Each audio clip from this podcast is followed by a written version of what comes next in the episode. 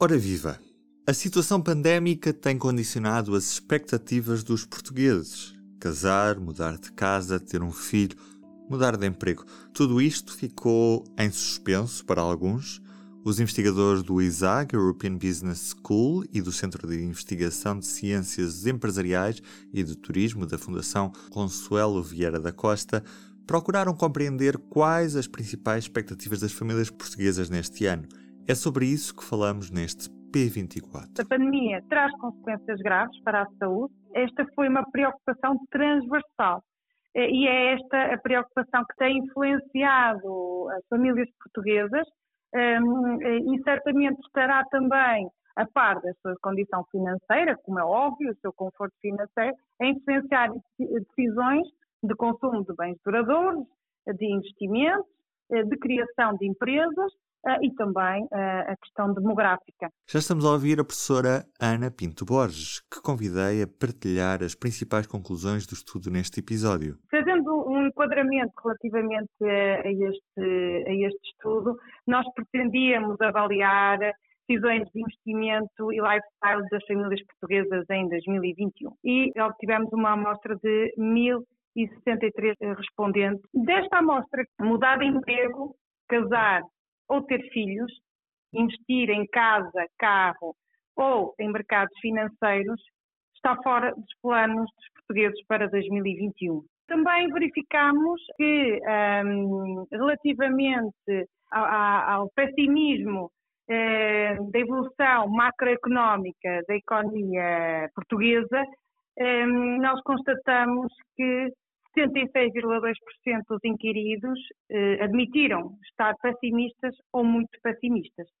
Ora, em termos de, de, de expectativas, eh, isto vai um bocadinho justificar o que realmente eles assumiram eh, em relação ao consumo de bens duradouros, comprar, comprar eh, casa, carro, também em termos pessoais, estilos de vida, uma vez que as expectativas, e está, está provado isso, as expectativas dos consumidores é, relativamente ao futuro impactam nas suas decisões. E há aqui uma boa relação entre aquilo que eles realmente afirmaram em cada um dos itens é, e aquilo que o nível também do, do pessimismo.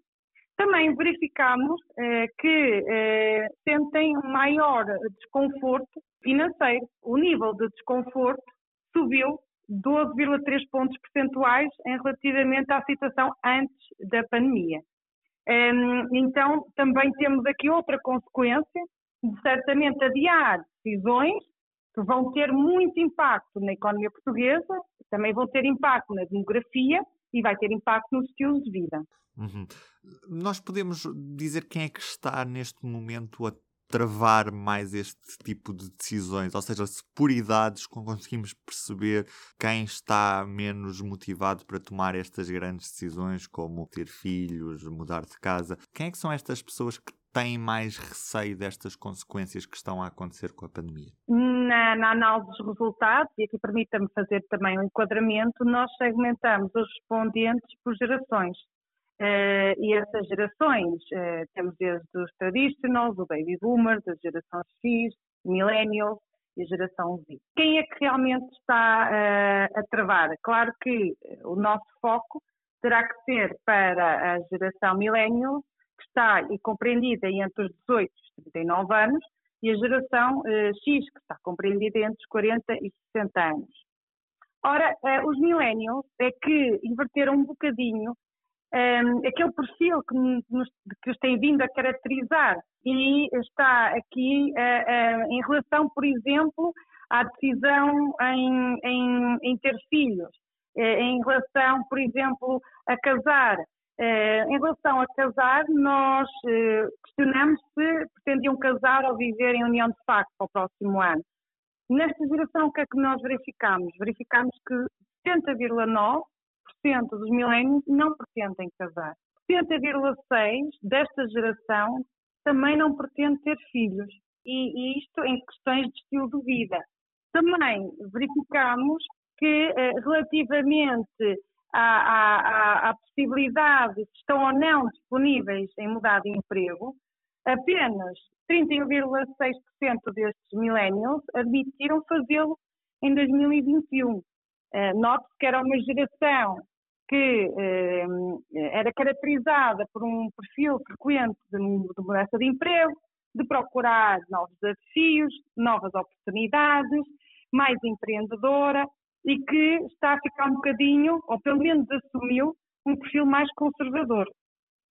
E é esta geração que eh, requer a nossa atenção, porque é esta que nos irá permitir eh, influenciar o tecido empresarial através de criação de novas empresas, renovação de demografia através do aumento da taxa de natalidade. Um, e claro que é esta, é esta geração que nos, que nos eh, requer um bocadinho também uma maior atenção. Foram eles que foram os mais afetados, que viram os seus rendimentos serem mais reduzidos, ou se não foram eles a faixa etária mais afetada destes millennials? Em termos de desconforto financeiro, esta era uma geração que antes da pandemia, e aqui consideramos o muito desconfortável e o desconfortável, assumiram uma percentagem até eh, relativamente baixa, estamos a falar de 6,7% antes da pandemia. E agora, relativamente ao nível de, de, conforto financeiro atual e considerando o muito desconfortável e o desconfortável, está nos 18,2%.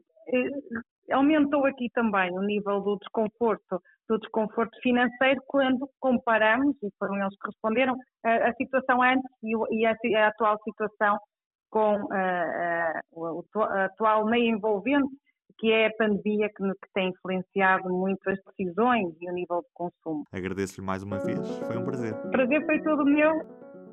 E do P24 é tudo por hoje. Eu sou o Ruben Martins. Até amanhã. O público fica no ouvido.